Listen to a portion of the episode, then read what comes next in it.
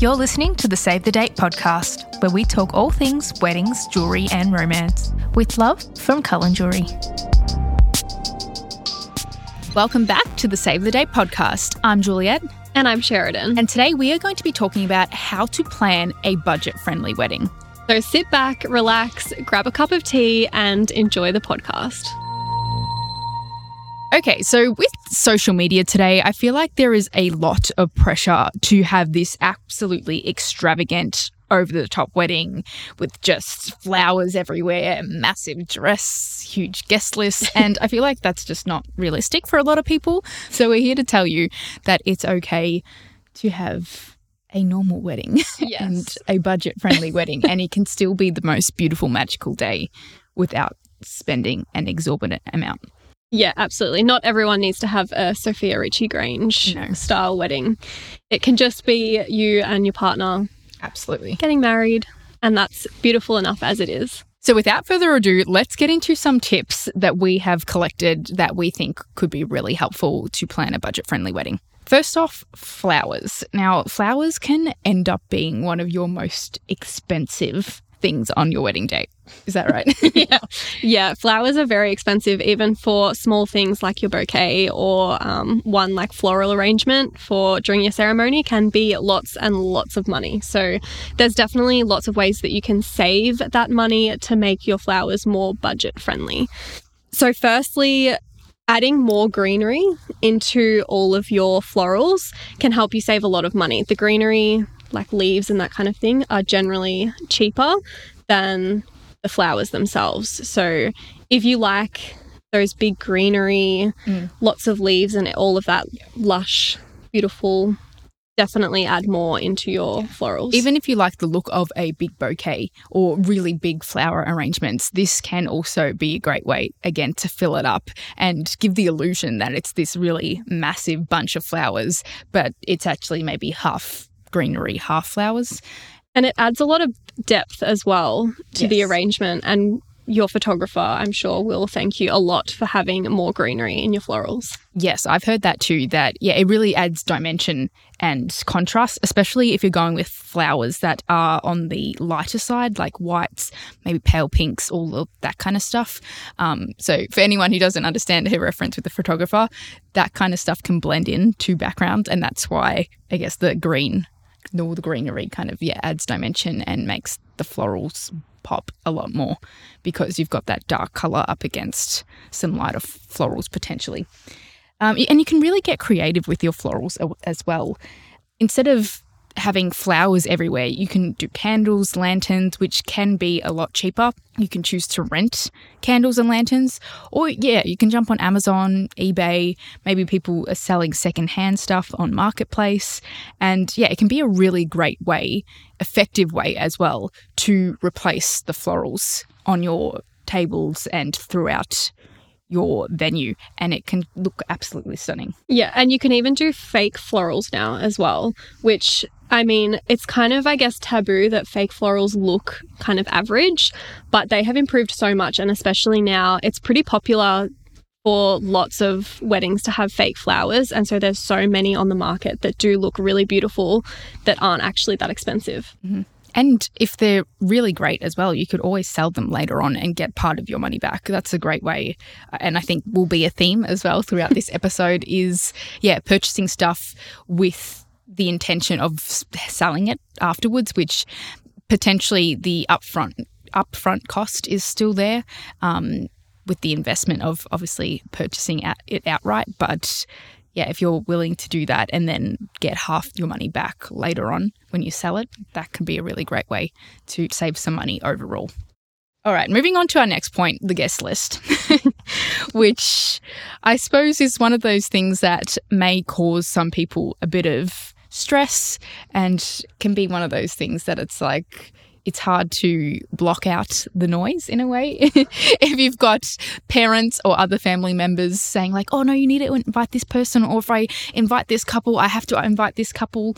Try and block all of that out because If you need to or want to save money, your guest list is the first place you can start culling people, because you don't want to be paying $100 a head for someone you barely know. Yeah, like plus ones. You can definitely cut off plus ones. If you haven't met the person's partner, they don't necessarily need to be coming to your wedding if you're trying to cut costs, because you've never met them. So it's not that important for you that they're there to share that day with you. So absolutely. That's another thing. You don't have to have plus ones for every single person. And the guest should understand, or your guests who are invited should understand that. I think that is actually quite common across weddings, that you don't necessarily get a plus one. So, yeah, I wouldn't stress too much about people being annoyed or whatever. And if they are annoyed, that's their problem, okay? This is your day. Also, I would say another thing is children. You can cut children. Yes, you can definitely cut the first children. To go. Yeah.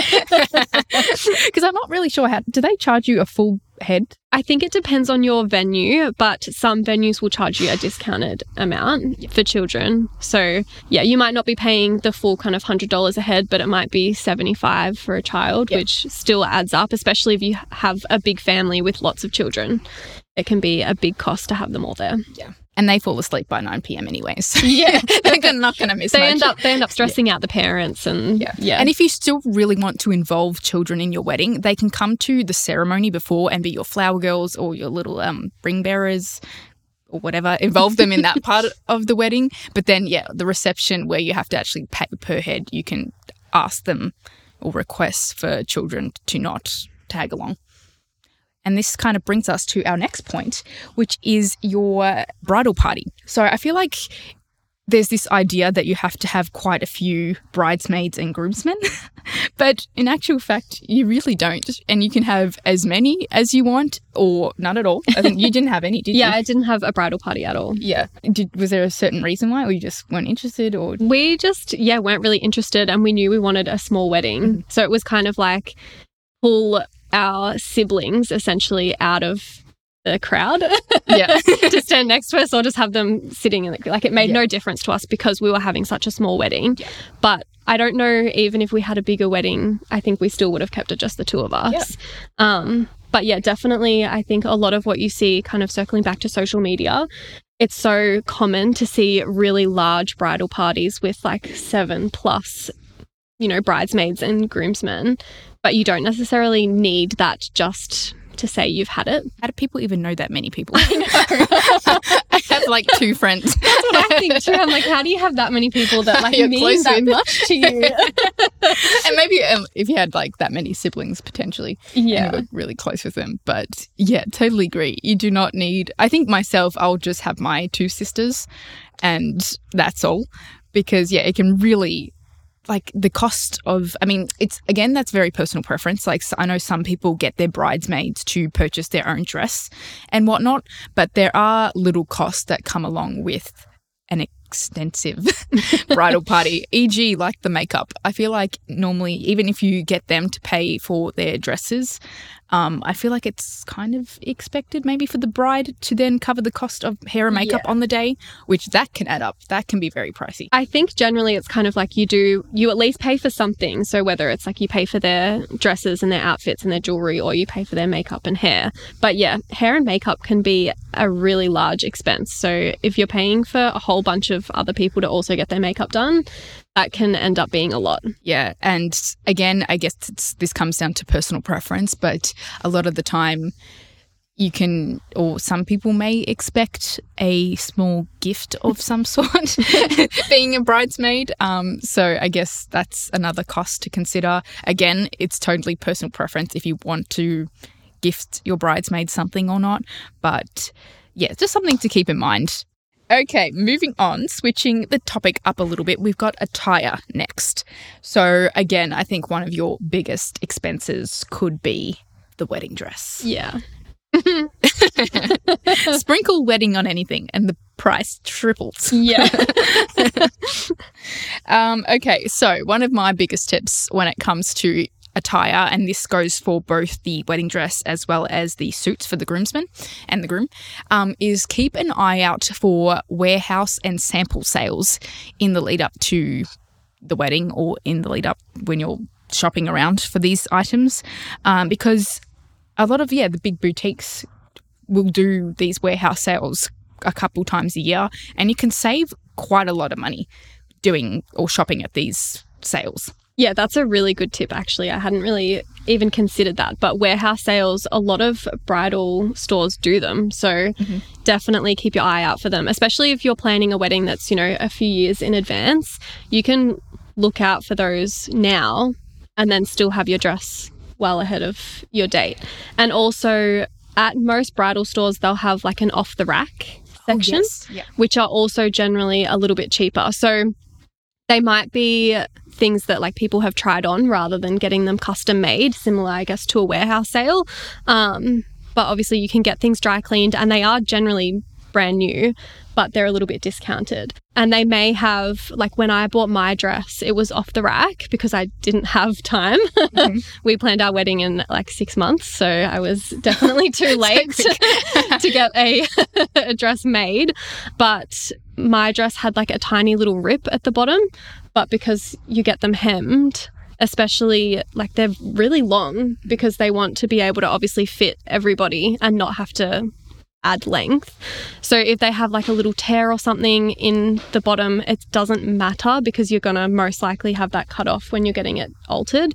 But you can obviously get the price down quite a bit. Yeah. And yeah, same with that altering. It's like you don't have to go with the alterer, is that what they're called? Or the seamstress? Seamstress. The seamstress. You don't have to go with the seamstress that is recommended by the bridal store that you're shopping at because, again, typically they may be a little bit more expensive. So you could just go to a local seamstress and they probably could do an equally as good of a job, and it could save you quite a lot of money because I think I remember you saying that it could cost a couple $100 to alter your dress. Yeah, so my dress to get it altered cost I think about $600 or $700, but that was pretty much the cheapest quote that I got. Wow. So yeah, I had quotes that didn't even include like as much alterations as we ended up doing that were upwards of like $800. Oh wow.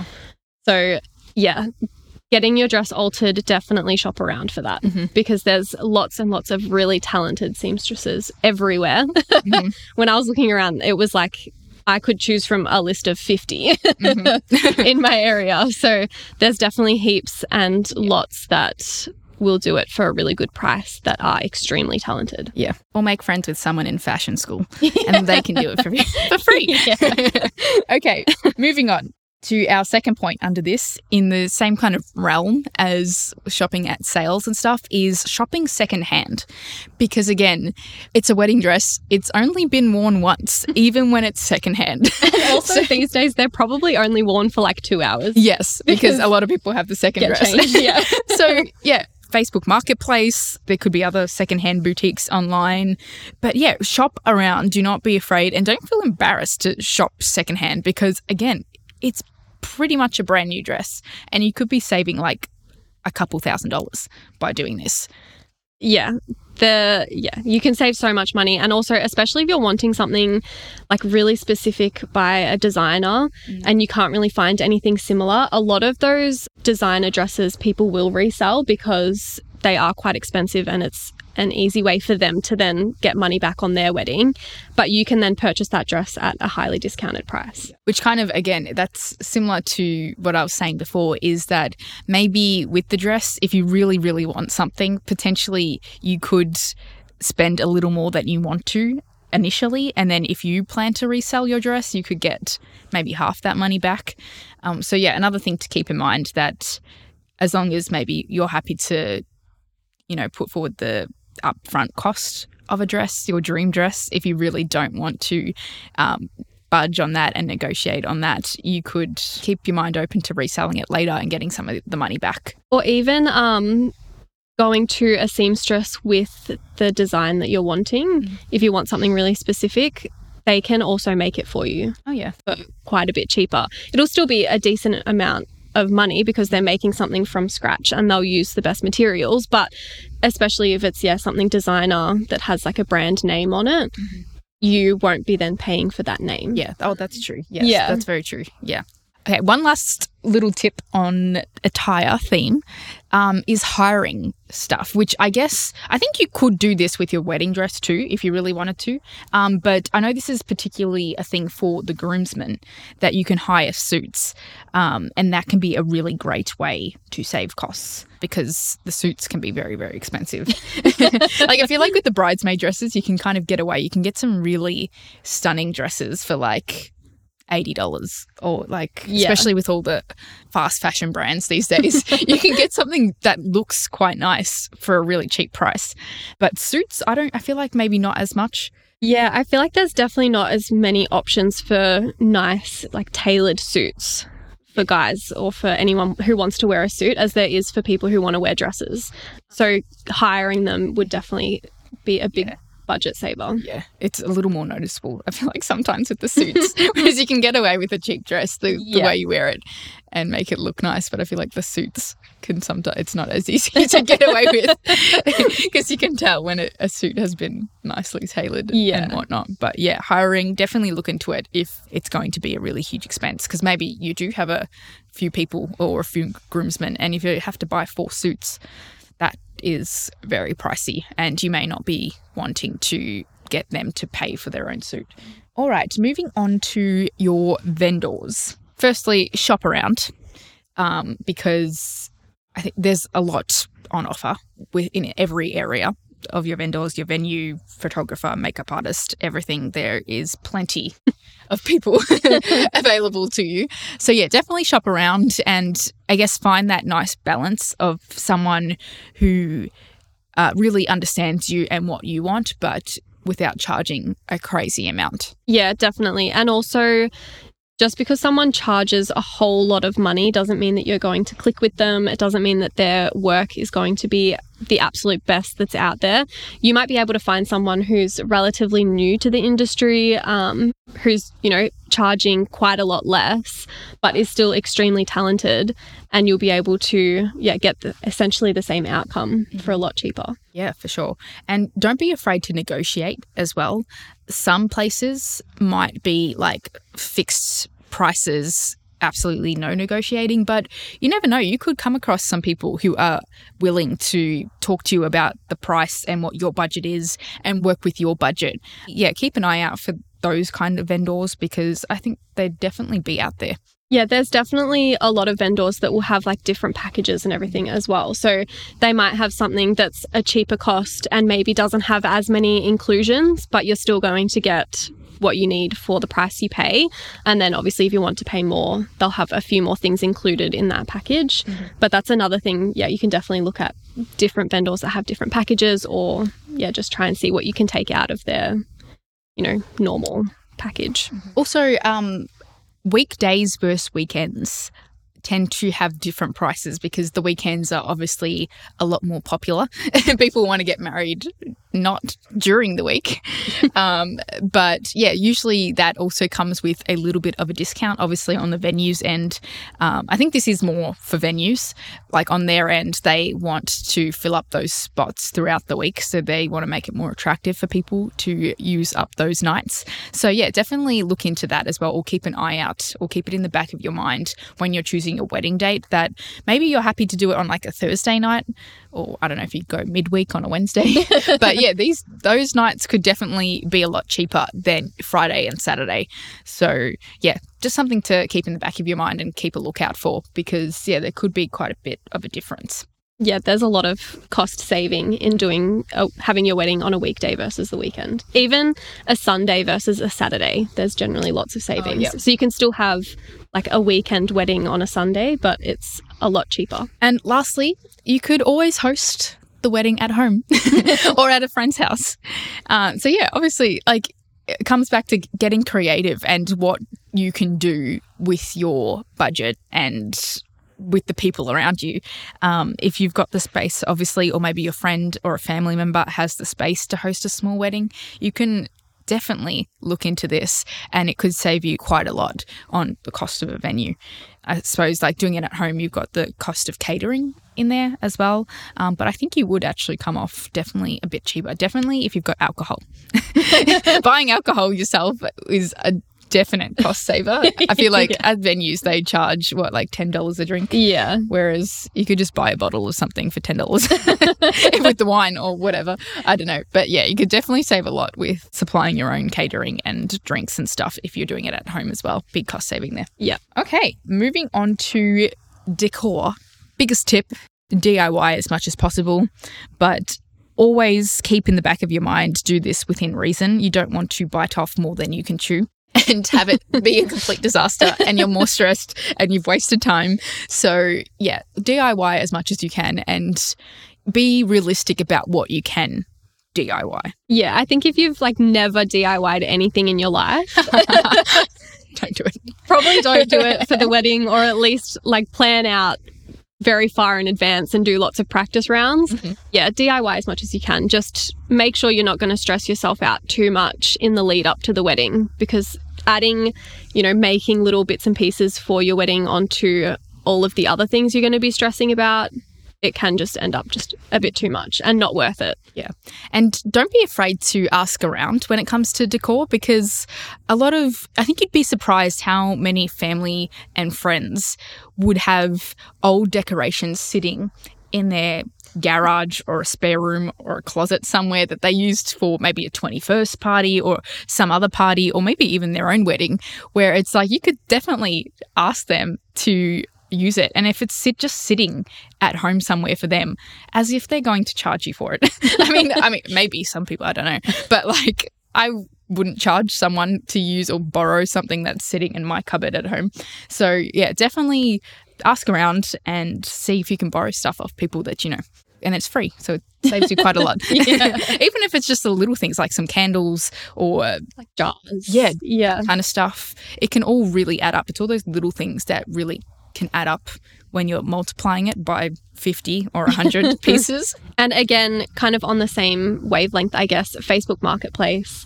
Lots of people, lots of brides who have just been married will go on Facebook Marketplace and sell all of the things that they just used for one day. So you can definitely get things for a lot cheaper, getting them secondhand. Yeah. Especially the wedding specific things. If you've got a sign that's just married, obviously, you intend to only use it once. Hopefully you only use it once. But yeah, things like that. It's a lot of people would sell it for quite cheap, because again, it's they're never going to use it again. So it's they just would rather get rid of it. And it's more of a chore having it sitting around their house than to just let somebody take it. So I wouldn't be surprised if you could even find stuff for a couple dollars on Marketplace. I think that some people even put stuff up for free. Yeah, I definitely saw lots of things on there for very, very cheap. Facebook Marketplace will be your best friend. Oh, another good tip is print less menus and ceremony cards, because again, this can just be something that adds up quite a lot. If you want to do a menu for each person, maybe if you do have a slightly bigger guest list, printing 100 menus could add up, plus the little place cards, as well as, is it a ceremony card or just a list of things, how the night will run. Oh, yeah. Called a timeline. A timeline sheet. Yeah. Something. Those kind of things. Yeah. But you can do one or two menus per table, and that can really cut the costs of your printing. And even with invites, I know hard copy invites are definitely more traditional, and some people may want to stick to that, but an e-copy of an invite is very common these days. Yeah. You could just send it through an email, and a lot of people... that's totally fine. If you are doing, you really want to do hard copy, if you're sending something to, a family that you know you're going to be inviting their adult kids or something as well, you can just send one invite and have it for the whole family. That's a good tip. And then that way, instead of paying for, say, 6 invites that are all individual for each member, you are just paying for one. Yeah. And yeah, again, it's just one of those little things that can really add up when you're multiplying it by a lot of people. Yeah, because that's as well something that you can't then sell afterwards. Yes. So if you can save money at the start with that kind of thing, you're going to be thanking yourself, because they're just probably going to end up in the bin. Exactly. You might keep, one or two of each for a little keepsake box of all of your wedding things, but if you've got 100 copies of the menu from the day, you don't need that. You definitely don't need to keep all of them. So very good point, actually. Yeah. That, yeah, it's stuff that's going to get chucked in the bin eventually. And yeah, you can't resell that stuff. So yeah, that's a very good point that it's one of those things. And maybe you save money there and you could put that extra couple $100 towards something else. Oh, our next point is the cake.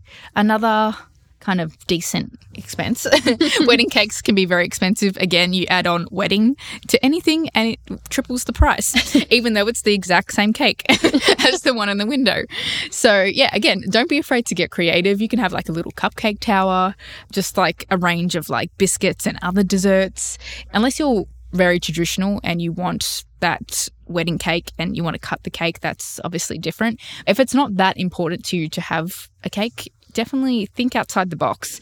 And yeah, you can just have like a little desserts table and fill it with a bunch of other stuff that you don't necessarily need to have a wedding cake. Yeah, and even if you do want to do the traditional like cake cutting, you can just get a really small, like relatively plain cake, get a topper and put it on there yourself. And then you can still cut the cake and have that moment. That's very traditional, but you don't necessarily need to feed everybody with that cake. You can have all of the other little desserts that most likely will go down better, because having like one cake, not everyone will like the flavor or not everyone likes cake. So yeah, you can definitely, people will probably like you a lot more if you have a range of different things that they can. Yeah, that's actually that's a good tip. I like that. And yeah, again, like you said with that cake, and you could even like decorate it yourself and just buy a plain chocolate cake from like, I don't know, the supermarket or something and just ice it white. No one's going to know. No, it's like far away. They can't see that far. Literally, like have you seen when people get two of those mud cakes and stack them on top of each other? Yeah. Perfect. There you just put white icing on it and it's a wedding cake. And a little cake topper and you're good to go. And no one can see that far. They don't see the cake at all. And then everyone enjoys the donuts and cupcakes later. All right. Our second last tip, photographer, which can, I suppose, photographer / other similar vendors like your makeup artists and hair, hiring them for a slightly shorter period of time could save you a lot of money. For example, with the photographer, you don't have to have them there the entire day from start to finish. A lot of people, it is quite common to only have the photographer stay for maybe an hour or so of the reception. So you can get some really nice photos, maybe again, potentially photos of cutting the cake or the first dance, and then they can go home. You don't really, unless you want photos of people dancing later on in the ceremony, you can. But yeah, those few extra hours, cutting them off at the end of the day can be quite a lot of money that you save. And same with your makeup and hair. I know some people have their makeup artist and hair like maybe touch base again before their ceremony to like touch up and stuff, but you can do that yourself. Save a bit of money there too. Yeah, you could just buy like the lipstick that they're using and some powder or something, and then, or even just use what you've got, and then yeah, that way you're not having them, paying them hundreds of dollars just to stay there for little touch-ups. Yeah. And on the photographer as well, a lot of people are doing like fake exits. Oh. So those like sparkler exits and things that you see a lot of people do and you see a lot of photos of on Instagram are possibly fake. Oh, wow. Okay. So they'll just do them towards the start of the night so that they have those photos, but then the photographer leaves and the party continues. That's a really good idea. If you want to have that exit shot that a lot of photographers will do, it doesn't need to be a real life exit shot of you actually leaving. That's so smart. Or it could even be like, oh, I suppose the entrance is slightly different. You know, normally people like they announce to you and you come through like the doors or something. But yeah, that's a good tip. You could definitely do that. And again, it's like, yeah, you get all your photos done at the very start of the ceremony. And then, yeah, you even like you're good to like celebrate with friends and family. You don't have to worry about getting photos with people and all that kind of stuff. So overall, it can, really just work quite well, not having a photographer there the entire time. Also with this as well, and again, it applies to not just the photographer, but all the other kind of similar vendors is, which we kind of touched on before as well, is just because someone charges the most, it doesn't mean they are the best fit for you. Don't be scared to, again, shop around and even go with someone who is maybe more of an up-and-coming makeup artist or photographer who has less experience. But obviously you want to make sure that they are still in line with what you want, and, you know, just check their portfolios to make sure that you like their work and their work is consistent.